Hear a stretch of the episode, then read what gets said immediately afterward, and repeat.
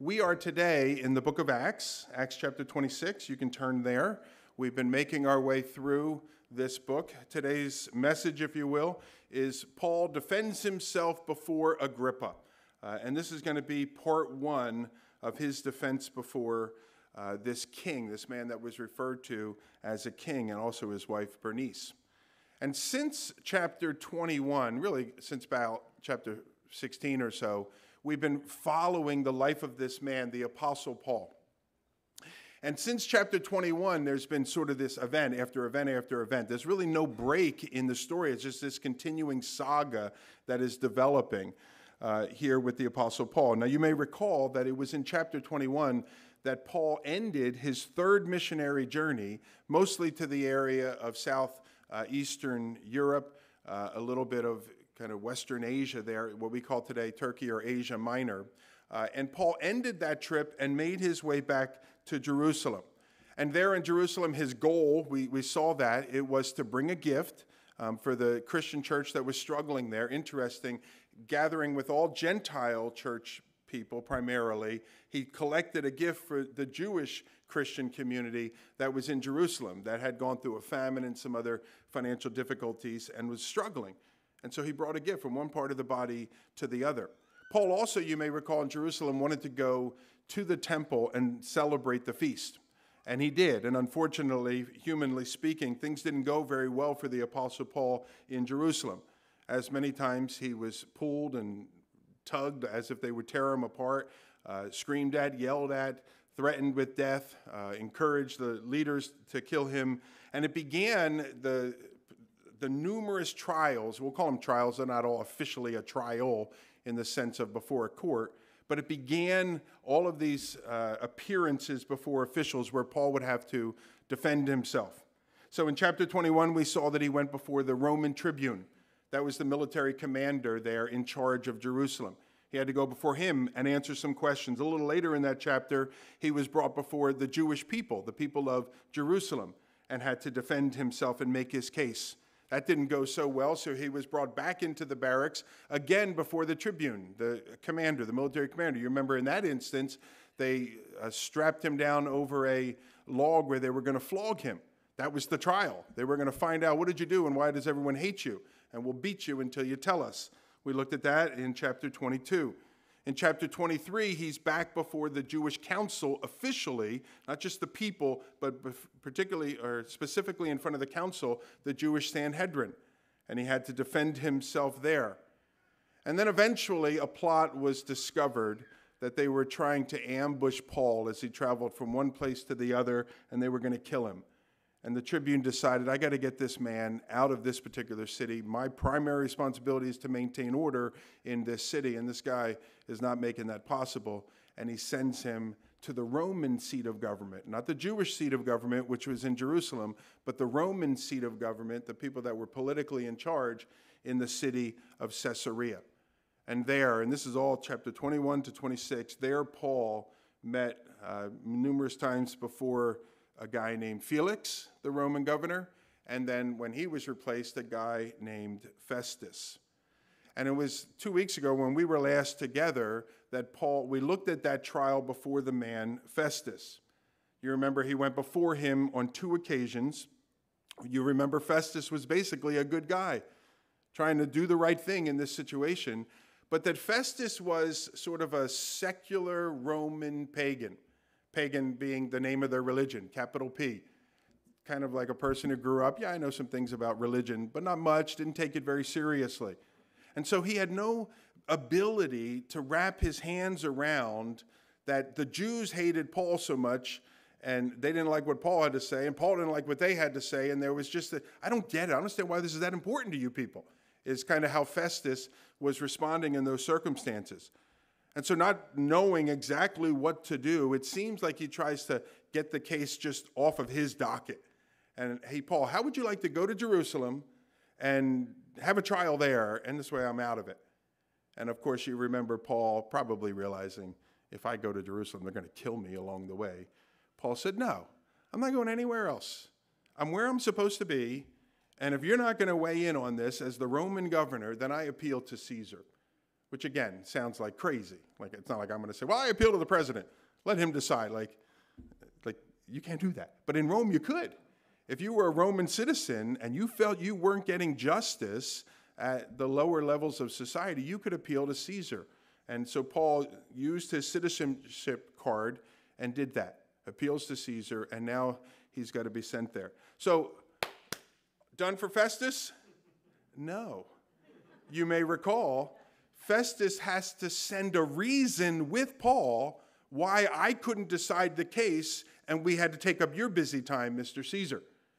But he doesn't have a reason. And a good reason can't be, well, some people don't like him. Right? Everybody agrees? That's not a good enough reason to bother the Caesar. And so uh, he decides to have another trial or hearing, we will say. And that is going to bring us to where we left off, which is the beginning of chapter 26. This is going to be a hearing before a guy who did have a lot of understanding of the Jewish people, a man by the name of Agrippa. Now, remember, Agrippa is sort of like a family name. And so you, you see Herod Agrippa, um, the first, Herod Agrippa the second. There was Herod the Great. There was Herod Antipas. Herod is sort of this family name slash title. A number of people use the name Agrippa as well. This is the fellow that we refer to in history as Herod Agrippa the second, and he was a guy who had quite a bit of interest in the Jews. Uh, he was in charge of the temple, basically, for the Romans, as well as a small little province actually outside of the area of Jerusalem. So he knew the Jewish people, he knew what they were about. He comes to Caesarea, where Festus is. Festus commiserating or whatever, saying, like, I don't know what's going on. It's crazy. I got these people. And he says, Well, let me run it by me. Let me see if I can help you. And Festus did that. And he said, All right, we're going to have a trial or a hearing with this guy, Paul, so that uh, you can help me. You can give me something to write. Now, look at verse chapter 25, verse 23. It says, Now on the next day, Agrippa and Bernice, that's his wife, they came with great pomp, and they entered the audience hall with the military tribunes and the prominent men of the city. Now, when we were together a couple of weeks ago, I, I tried to paint this picture of this great pump. And you can picture folks blowing their horns and banging their drums and people coming in with their banners and their flags. And now entering is Herod Agrippa. And everyone goes crazy and cheers or whatever. And now his lovely wife Bernice, you know, etc. And all of this excitement. And the people come in and nothing happens until they sit down in their spot and, you know, they let it just hang in the air. And then the next wonderful official comes in. And all of the officials are gathered, all of the people of Caesarea are gathered. They have these large meeting spaces there. You can see them um, in archaeology today. If you go there, you can see they were dug up and all that kind of stuff. And then all of that sort of settles down, and Festus says, All right, bring in the prisoner. And here comes this guy in, in chains of some sorts. He tells us that he's shackled. He's been in jail for years. He's got all this dirty clothes on, no doubt, or something like that. And he comes and he's brought in, and this pitiful looking individual. No, they say that Paul was very skinny, very uh, like a small, frail individual, and all of that. And they plop him down right in the midst, the midst of all this greatness. And it's like, oh, look at a poor fella. And yet, as we'll see today, and we'll see it definitely next week when we come together, Paul is not, is not the one on trial here. Because Paul, he takes over when he starts to talk. And I believe the Holy Spirit begins to move through him. And it's the people that he is talking to that are on trial.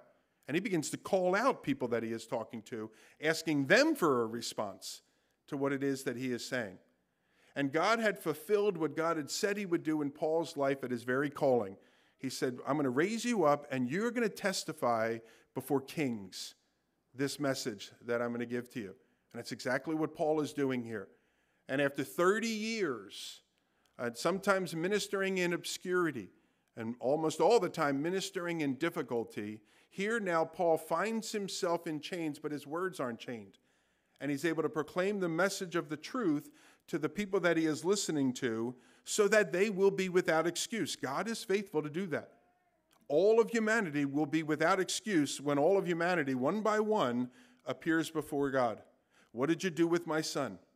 I gave you ample opportunity. We know that God in his faithfulness will do that. And he's doing that here with these people through the Apostle Paul.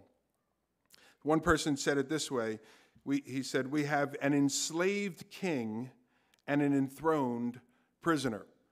And that's Paul. Paul's really the one that is dominating this situation. So let's read, starting in chapter 26, verse 1. So Agrippa said to Paul, You have permission to speak for yourself. Then Paul stretched out his hand and he made his defense. He said, I consider myself fortunate that it is before you, King Agrippa, I am going to make my defense today against all the accusations of the Jews, especially because you are familiar with all the customs and controversies of the Jews. Therefore, I beg you to listen to me patiently. Okay, Paul knows this man. Agrippa and Paul, excuse me, uh, Festus and Paul, didn't seem like they had ever had any interactions or knew anything of one another. But Paul is aware of who this Agrippa fella is and what this Agrippa fella's background has been. And he says, I'm grateful for the opportunity to present my case to you. So interesting how Paul sees this as an opportunity. He's in chains. He's been in prison for months, and it's going to be years ultimately that he's in prison. Two years already, I think it is.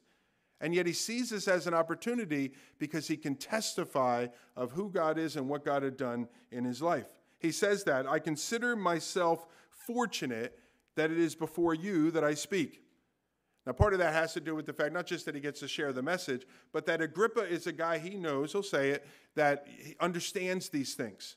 You're familiar with some of these things. The other guy, Festus, he just looked at me dumbfounded whenever we talked. And he looked at the other people dumbfounded. He didn't get it. But I know, Agrippa, you know.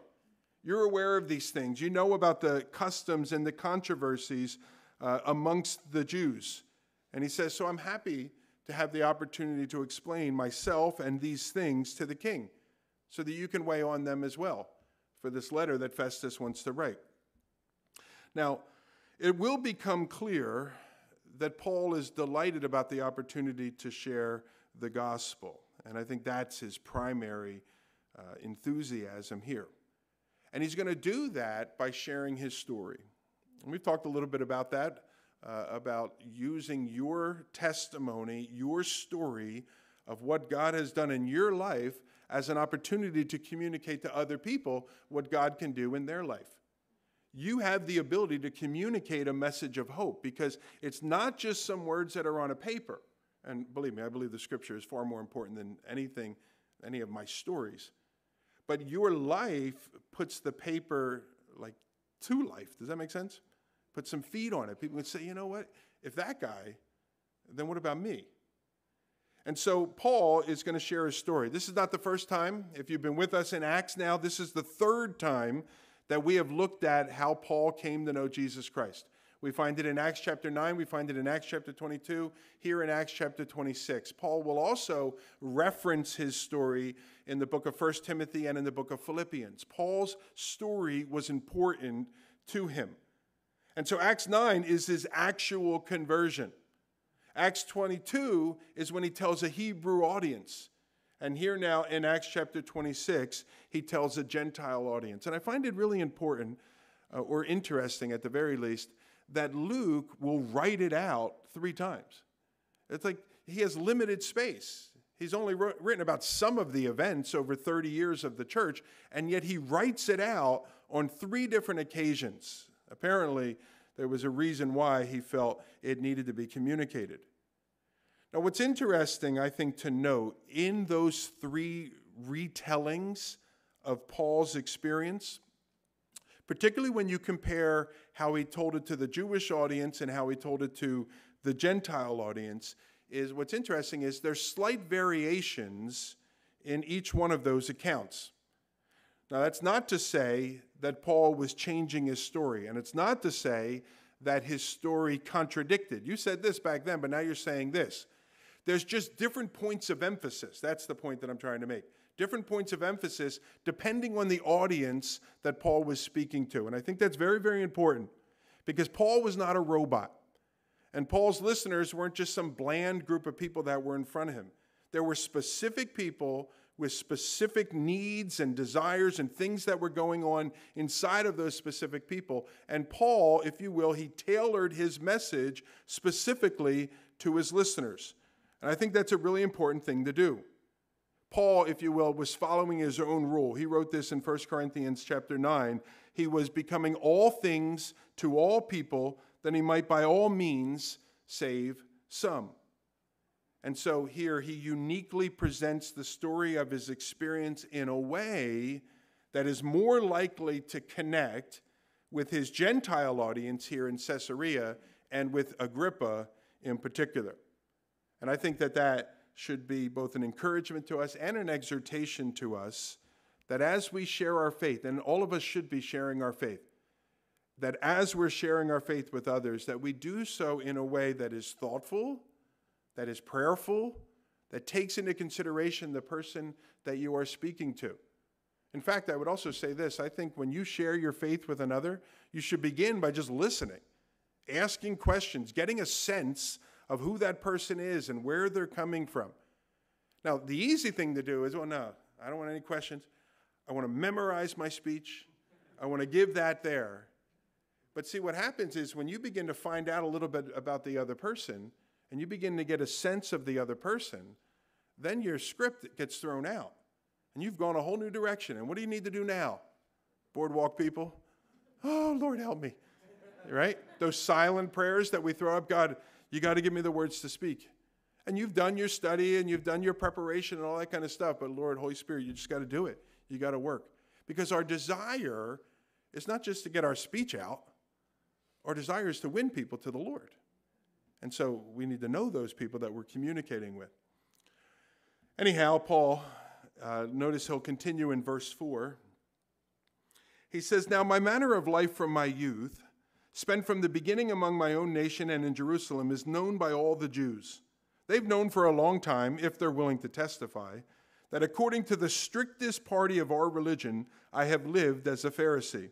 And now I stand here on trial because of my hope in the promise made by God to our fathers, to which our 12 tribes hope to attain, as they earnestly worship night and day. And for this hope I am accused by the Jews, O king. Why is it thought incredible by any of you that God raises the dead? So, Paul here, he's going to begin to recount to Agrippa uh, where he had been. And, and what I mean by that is what his life was before he came into relationship with God. So, as you think about your story and your testimony and that which you want to communicate with other people, a place to begin is where were you before? How did you think before? Perhaps how did you act before? What was your life like before? Paul begins there uh, before he came into relationship with God. Now, here's what I appreciate about the Apostle Paul. Because a lot of times when we're sharing our stories, we oh, I was a mean man. I used to be in a Harley Davidson club or something, and you know, and I used to kill kittens and all this stuff. Really? And you were 12? Yep. Yes, I was in that motorcycle. And you know, we try and make it like we're the worst people in the world. Well, morally speaking, Paul was one of the best people in the world. And what I appreciate about the Apostle Paul here, he's talking to the Gentile community. Now, if you grew up a Gentile, you were probably a sinner. Well, everybody is a sinner, but it was just a part of the culture to be like an immoral individual. And so Paul is speaking to this immoral audience, and he doesn't play up his immorality himself. He doesn't play up his badness. He doesn't make up some stories or all this kind of stuff. He's honest with them. And I think that's so important because people can spot a phony and they can look at that. And by the way, if you're glorifying sin, then I'm a little concerned about your you. Just like, no, sin is nothing to glory in. Nothing good about it at all. It put Christ on the cross. We should be ashamed of our sin, if you will. And so Paul doesn't glory in his, uh, or kind of play up this story that he was some kind of wicked sinner.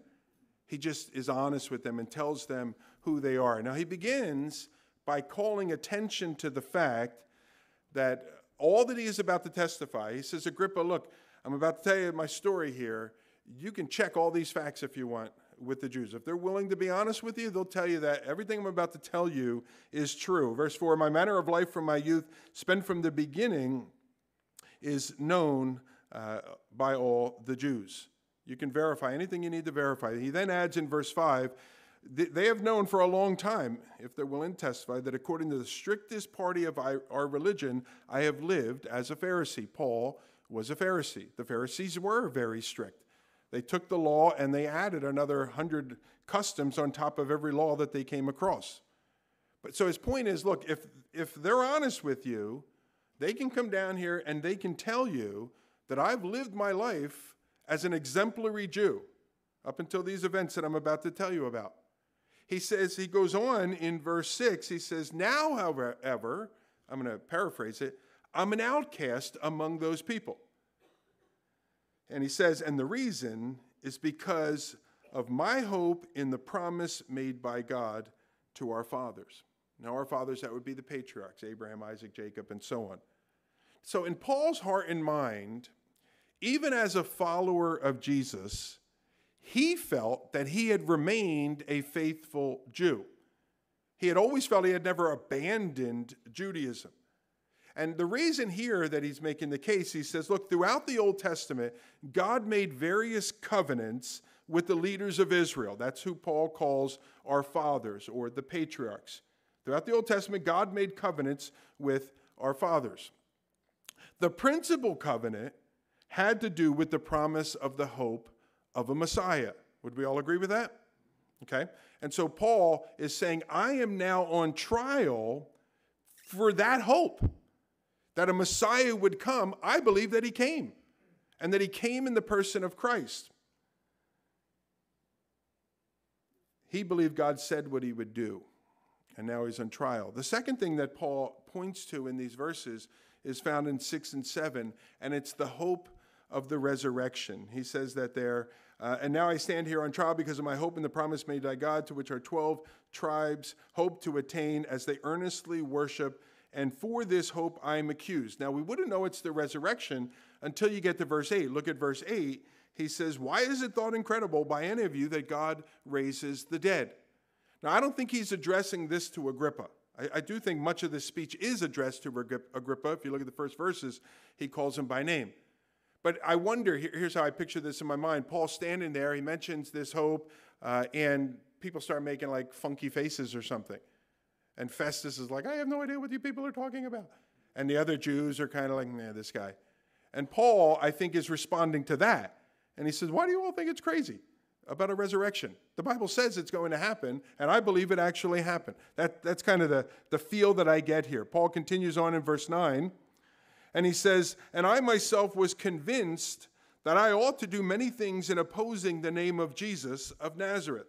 And so I did in Jerusalem I not only locked up many of the saints in prison, the Christians in prison, after receiving authority from the chief priests, but when they were put to death, I cast my vote against them. Now, that, that refers to the fact that Paul was a member of the Sanhedrin, and he authorized the people to put to death some of these Christians that were, in their mind, denying the, the Jewish faith. Verse 11, and I punished them often in all their synagogues, and I tried to make them blaspheme and in raging fury against them, I persecuted them even unto foreign cities. Paul's point I was more passionate than perhaps any of these guys that are coming before me to accuse me, to hold on to the Jewish faith, to, to defend the Jewish faith. He says, I was convinced that I ought to do these things. That is, I was convinced I was doing what God would have me to do by chasing Christians around and even putting some of them to death. He talks about how he got authority from the chief priest, no doubt, that he might uh, have the authority to go around and do these things. He talks about how he even went to foreign cities uh, to chase people down. That's pretty committed. You know, it's one thing you're sitting in your city and you know you see this person over here and they're annoying and you deal with it. But to get on like a bus and to go to some other city, or in his case, to walk or ride some kind of a, an animal of sorts to go all the way up to the city of Damascus, I think 150 miles away or something like that. Um, this is a pretty committed guy. His point Agrippa, I was a very different man at one time. And that's probably your story as well. You didn't chase people around, you didn't kill them uh, or whatever it might be, but you were likely a very different man or woman at one point in your life. That's where your story can begin. Now, Paul, as I said earlier, he doesn't glory in his past. All right, doesn't talk about all the kittens he killed and the horrible things that he did and make up some story. But at the same time, notice Paul doesn't shy away from his past as well. Paul's past was what it was, it was his past. He didn't hide from it, he didn't embellish it, he just presented it.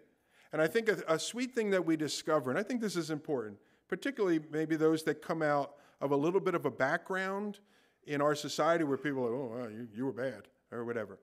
I think sometimes we want to hide from our past and, and those things. Now I'm a good Christian. I can't let anybody find out I did the kinds of things that I used to do. We have video, we know what you did. but a, a sweet thing that we discover as we study the scripture is that, the, particularly in the New Testament, those great characters of the New Testament, particularly those that uh, are chronicled or they've written books or whatever it might be, they were never afraid to confess what they had once been.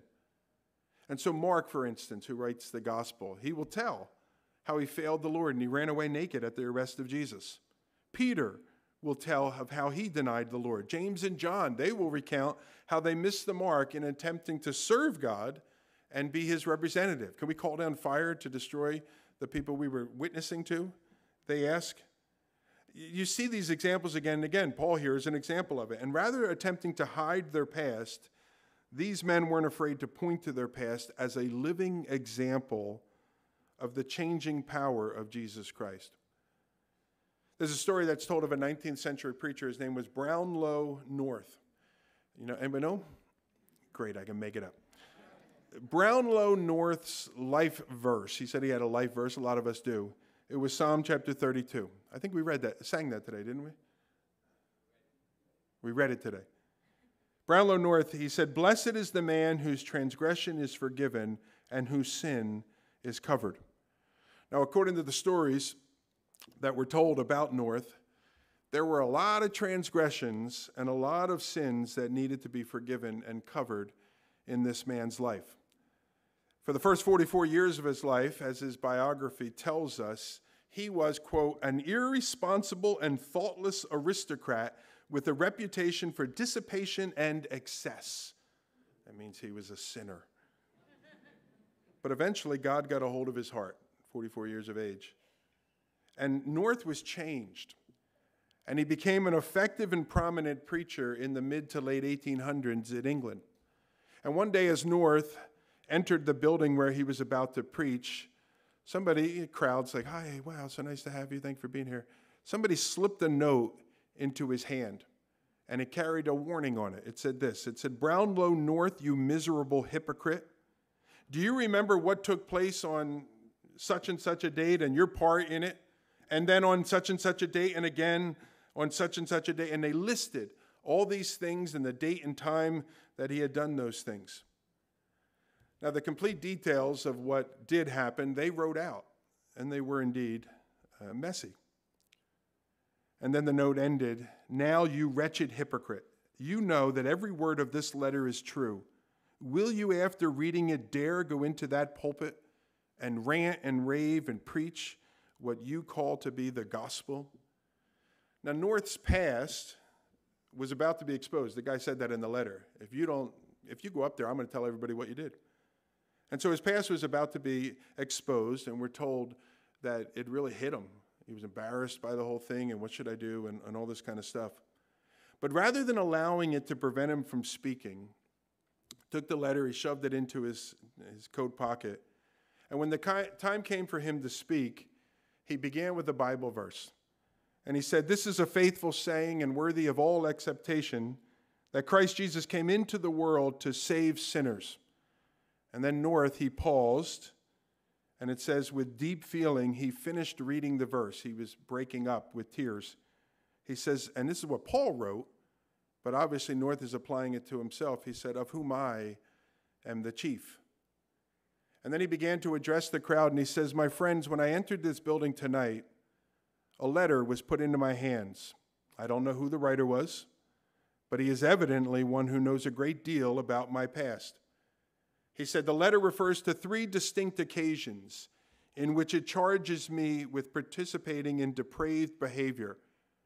He said, I won't pollute your ears by quoting the details, but the writer concludes with this painful communication, as I said earlier Now, you wretched hypocrite, you know that every word of this letter is true, and will you dare to get into the pulpit to preach?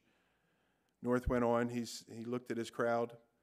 He said, Dear friends, there are three things I have to say about this letter. First, it's all true. He said, Every word of it is true. He said, Would to God that I could deny the charges that it makes. Would to God that I could undo the past. But that's not even possible for God Himself. God knows it's true, and I confess with sorrow and shame that it's true. Second thing he said that I have to say is that it's all forgiven. God knows it's forgiven, and I know that it's forgiven. And third, the third thing I have to say is this for Jesus Christ's sake, that if God can forgive the sins of a sinner like Brownlow North, then there's not a sinner in the world too great for God to forgive him of all of his sins. Notice what North does. North doesn't hide from his past, but he gloried in his past. And he did so in the sense that he knew that his past, having been cleansed by God, magnified the grace of God. That the grace of God could even save a sinner such as him. And that's what Paul is repeatedly doing as he uh, in this particular chapter. This is who I was, but this is what God did. That's who I was, he says. Now look at verse 12. He's going to transition and he's going to talk about his encounter with God, how God changed his life. Starting in verse 12. In this connection, I journeyed to Damascus with the authority and the commission of the chief priest. At midday, O king, I saw on the way a light from heaven, brighter than the sun that shone around me and those who journeyed with me. And when we had all fallen to the ground, I heard a voice saying to me in the Hebrew language, Saul, Saul, why are you persecuting me? It is hard for you to kick against the goads. And I said, Who are you, Lord? And the Lord said, I'm Jesus, whom you are persecuting. But rise and stand upon your feet, for I have appeared to you for this purpose, to appoint you as a servant and witness to the things in which you have seen me and to those in which I will appear to you, delivering you from your people and from the Gentiles to whom I am sending you, to open their eyes so that they may turn from darkness to light and from the power of Satan to God, that they may receive forgiveness of sins and a place among those who are sanctified in faith, by faith in me. So Paul's going to talk about his conversion and his commissioning. This is what God had sent me to. Now, again, look at verse 11. We see there that he traveled to foreign cities, that he did so with raging fury. It talks about him traveling during the noonday. Remember the light, and it was brighter than the noonday sun that they were experiencing here. Most people didn't travel during the noon at noontime. It's too hot. And so they would stop, take a little break, and when it got a little cooler, they would go again. And you can see just how driven Paul is. That through the hot sun, he's going to go when everybody else would stop. And it was during one of those journeys to the city of Damascus that we have this account. Verse 12 tells us that. This account here in Acts 26, same as Acts 9, same as Acts 22, this is the fullest account of Paul's experience on the road to Damascus. And something happened on that day, on that road, that changed Paul completely. Now, his contemporaries doubted that. Even early on, some of the church doubted that and were afraid to gather with him until Barnabas came alongside and said, No, this is a real brother in the Lord. He's not trying to trick you. He's not some undercover agent trying to get into our church to find out who we all are so he can kill us. God changed him. But some of his contemporaries doubted that. Even some people today doubt it. And they'll say things like, Paul, you know, he just saw where the world was going and, you know, it wasn't with Judaism, it was with Christian. Like, that's just silly. Right? And the, some people will doubt that it had changed, but you can't argue with the remarkable change that took place in this man's life, not just over a weekend, but at this point for over 30 years. Paul had gone from a hater of Jesus Christ and a bitter persecutor of Christians, and he had become a humble Christian himself willing to even die for Jesus Christ. And he did it, not just for a weekend, but for 30 years. He begins to tell his story. He says in verse 13 that he was knocked to the ground. Some people think a horse, but we're never told it was a horse that he was on, but that he was knocked down to the ground by a light that had shone from heaven and shone all around him. Verse 14 tells us that he heard a voice. Notice in the Hebrew language, he heard a voice call out to him. And the voice said to him, Saul, Saul, why are you persecuting me? Interesting thing here. Paul immediately knows it is the Lord. He says, Who are you, Lord? He immediately knows that it's the Lord that has spoken to him, but he does not yet understand that Jesus is the Lord. And he's and as far as Paul's thinking, I'm not persecuting God. He knows it's God, but I'm not persecuting God. I'm going out and persecuting other people for God. And so he asked this question Well, who are you?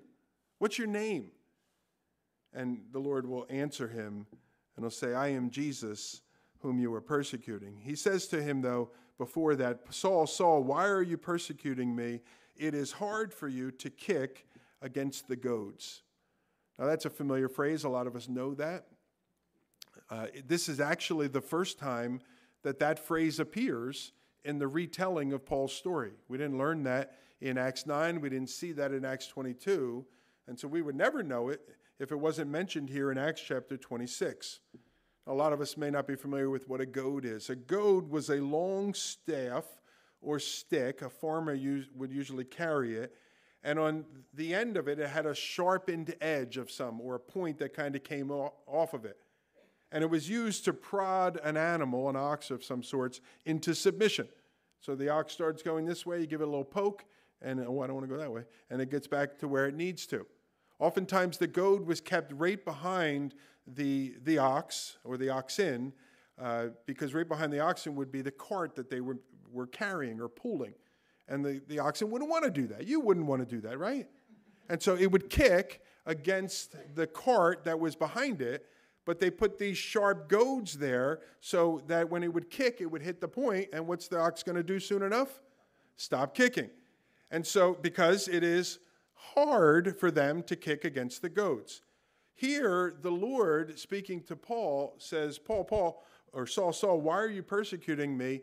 It's been hard for you, or it is hard for you, to kick against the goads. There was something that was pricking the Apostle Paul prior to him being the Apostle Paul when his name was Saul the rabbi. There was something that was pricking him. Even as he was running around and persecuting people and putting them in jail and even having them killed and forcing them to blaspheme, there was something that was pricking his conscience. His conscience and the work of the Holy Spirit was at work in him. Now, Paul never shared this before. He chooses to share it here because Paul would tailor his, his message to the audience that was before him. That causes me to wonder if Agrippa was also struggling with a pricking, because he knew a lot about these things. And yet he had never responded to them. As far as we know, he never did respond to them. And yet Paul brings it up here. And so I wonder if Agrippa had been wrestling, and Paul knows that, and he makes mention of it. Something was pricking the Apostle Paul. Some people speculate that it was the face of Stephen. In Acts chapter 8, Stephen is the first martyr of the Christian church. And the reason why Stephen was put to death was because Paul stood there and gave the people the authority yes, you can stone him to death.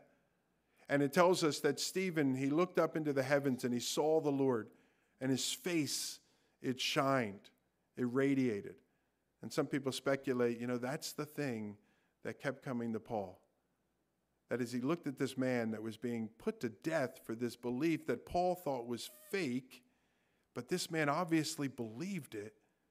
Man, I wish I had that kind of faith. I wish I believed like that. I'll just destroy that faith and it'll go away. And it doesn't go away, does it? The thinking, the feelings that are inside of you. Whatever it may have been, Paul had an uneasy heart. He says, Who are you, Lord? The Lord says, I'm Jesus whom you're persecuting. Those words changed Paul's world.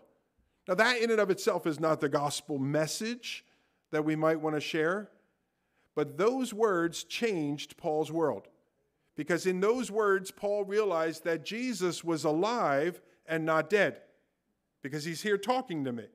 He's alive and not dead. Paul also understood with those words that Jesus reigned in glory. Remember, he came in glory uh, with the, the light shining brighter than the noonday. Jesus was wrapped in that, so to speak. The Jewish belief was if a man is crucified, that man, such a man was cursed. Such a man was damned in shame. And yet, here is Jesus reigning in his glory. That changed in Paul's thinking in that instant. And Paul also realized that all that work that he was doing that he thought was for God was actually against God, that he was actually persecuting Jesus. And in doing so, he was persecuting the Lord. In an instant, Paul realized that he had been entirely wrong about Jesus. And Paul's heart was converted. In that moment, that second there, Paul became a believer. And though Paul didn't have a, a life of immorality that he needed to repent of, he did have to repent of his sin of misguided zeal. And he did have to repent of his wrong ideas about God and of Jesus. And what Paul could have done is he was faced with truth. He could have dug in his heels. He could have said, Look, I've gone too far now. I can't turn back now. Or, which a lot of people do, I know what you're saying is true, but I've gone too far. I'm already 50. I'm already 40. I'm already 30 years old. I can't change.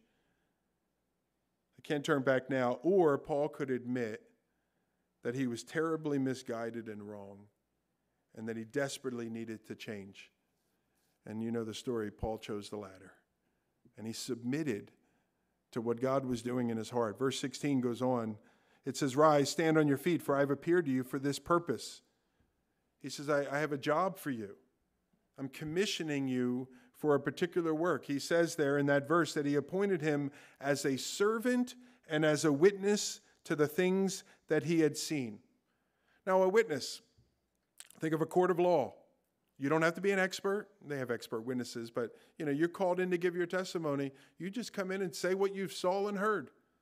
If you try to say, and this is what I think about that, just keep to the facts, ma'am, sir. Just what have you seen?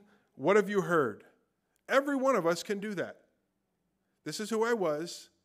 This is how I came to know the Lord. This is how He's changed my life going forward. I got nothing more to tell you. That's what God did in my life. That's what Paul's doing here. The second word, the first word again was uh, the word witness. The second word, in my version, it says a servant. Maybe your version uses the word minister. A lot of times when we think of minister, we think of you know official guy with the collar and all that kind of stuff. Um, the word minister it just means servant. Okay, so that's why some versions translate it as servant, which I think is good. The word that is actually used here is a Greek word that was used to describe an under rower. If you're a little bit older and you watch the Ben Hur movies, some of you out there, you know what an under rower is. Let's show them what an under rower is for the young people there keep that. Does anyone under 30 know who that man is?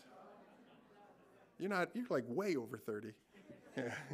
That's Charlton Heston. That's Moses, right? From the movies and all of that. Well, he was in another one of those awesome movies that was called Ben Hur, uh, some rich guy or whatever, famous guy, and he got became a slave. It's a pretty cool story. Uh, and that's what the under rowers did. So this is a group of men, 300 of them or whatever, that are in the whole of a ship with the oars that are coming out a hole, you know, just above the waterline, and they're rowing. They're not up on the on the deck. They're not taking in the sun. They're not playing in the, the pool or at the buffet or any of these kinds of things. They're the guys that are just rowing, and they're rowing and they're rowing. They're unseen. They're underground essentially here under the water. They're unnoticed. They're unapplauded. They don't come out at the end and, hey, thanks so much for your service. Thank you so much for your service. Thank you. I couldn't have got here without you. Nobody even pays attention to them. They are a servant, they're a minister. And that's what Paul was being called to. I want to make you, Paul, you rise to your feet, go. I need you to be my witness and my slave, my servant. You're going to go places that you probably don't want to go. You're going to do things you probably don't want to go do, but you're going to do that for me. And now, if that's your calling, how you feel about that? Can we talk about it? Well, I, I see where you're starting. Now let me give you my offer. You know, we'll, we'll meet in the middle here. Paul's not doing any of that stuff. Paul just jumps to it. That's what we're called to do, folks. We want to be great people. We want everyone to know our names. We want people to at least pat us on the back, congratulate us, say, couldn't have been done without you. We're all un- called to be under rowers. There you go. Do with that as you will. And specifically amongst the Gentiles, it says in verse 17, delivering from your people and from the Gentiles to whom I am sending you. Again, doesn't make sense. If Paul put in his resume, he should have been hired to go to the Jews. He knew the Jews. He knew all about the Jews. Everybody, all the Jews knew him. That's who he should have gone to. But God takes this man and he sends him to a place of his weakness so that God would be the one that gets the glory and get the honor. And Paul would have to be dependent on God to do that. Speaking to the Gentile audience, he says, uh, delivering you from your people and from the Gentiles to whom I am sending you. You remember back in, in uh, Acts chapter 22, when he was speaking to the Jews, he said the word Gentiles, and everybody freaked out. You guys remember that? Uh, that little story there. Here, nobody freaks out. There, it was all Jews that were listening. We hate Gentiles. Don't even mention Gentiles. Certainly don't tell us that God sent you to them. Here, though, nobody cuts them off because they're all Gentiles and like, oh, cool. Tell me more about how he sent you to us. I appreciate that.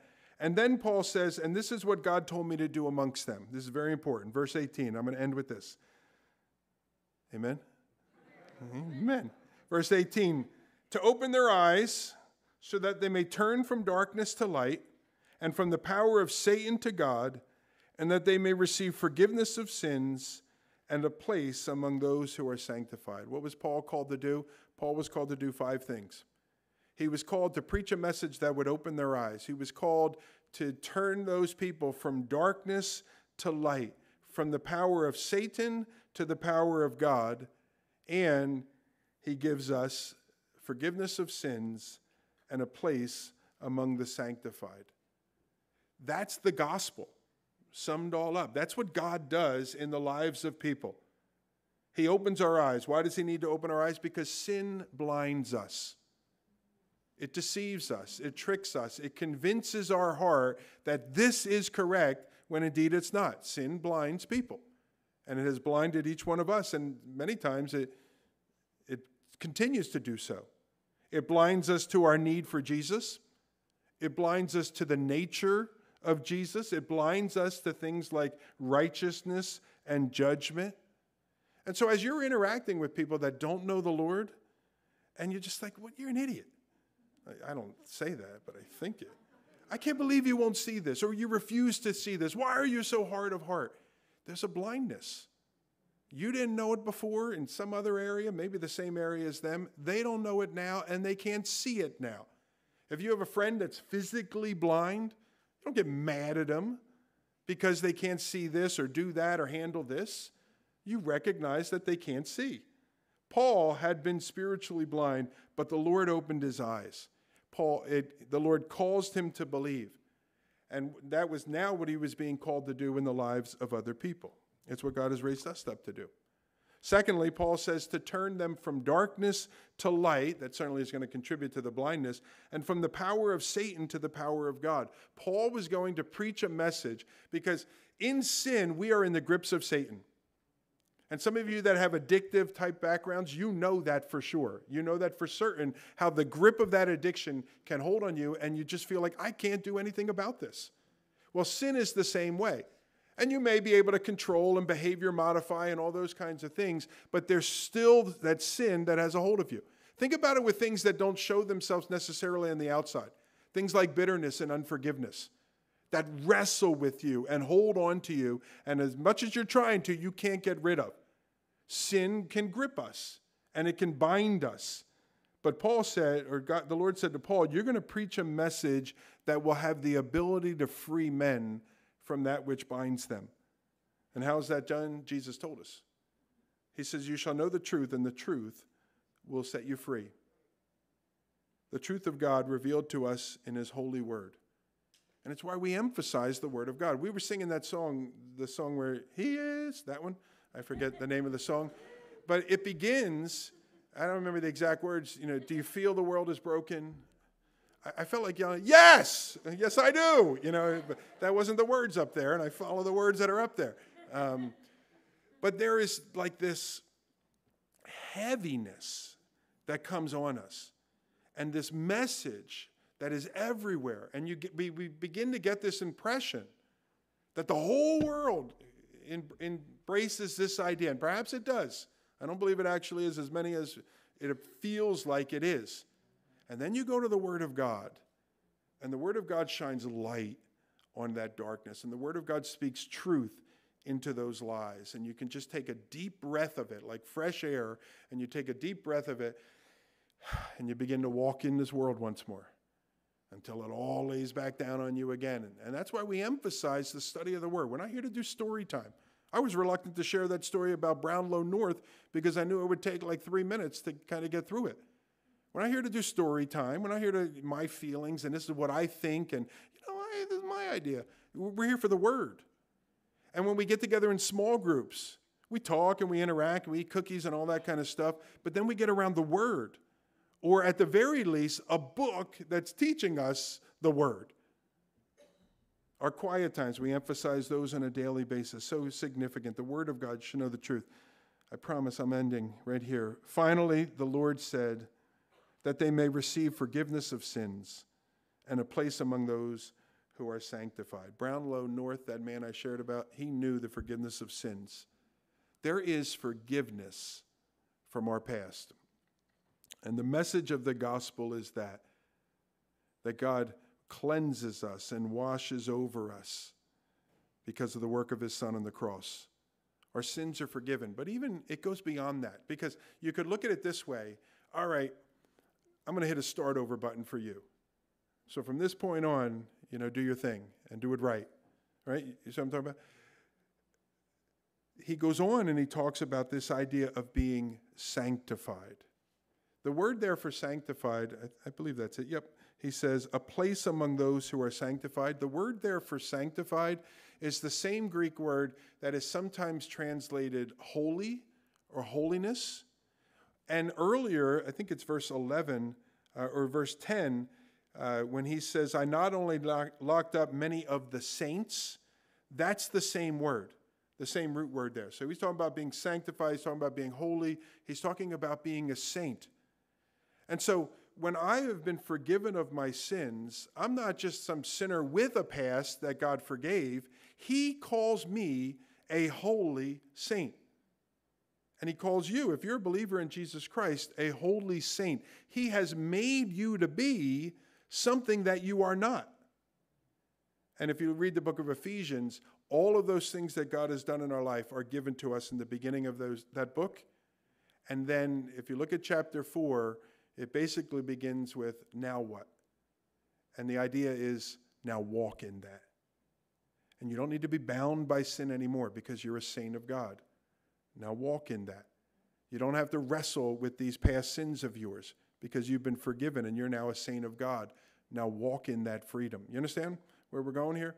And so Paul had the privilege of preaching that message all over the world. You and I, we have the privilege of preaching that message. And so today I, I, present this to you. If you are here and you have not yet begun a relationship with Jesus Christ, Paul's relationship with Jesus Christ began when he saw Jesus Christ. I want to encourage you in this. If that's you, look to Jesus.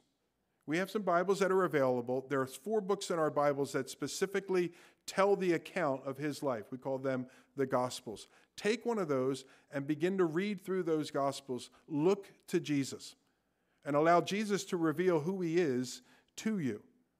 And if you want to talk a little bit further about it, we'll have some leaders that are up here afterwards, or even the friend that brought you can explain a little bit more so with you. But a relationship with God begins when we see Jesus face to face. And I encourage you in doing that. Amen, friends? Let's pray.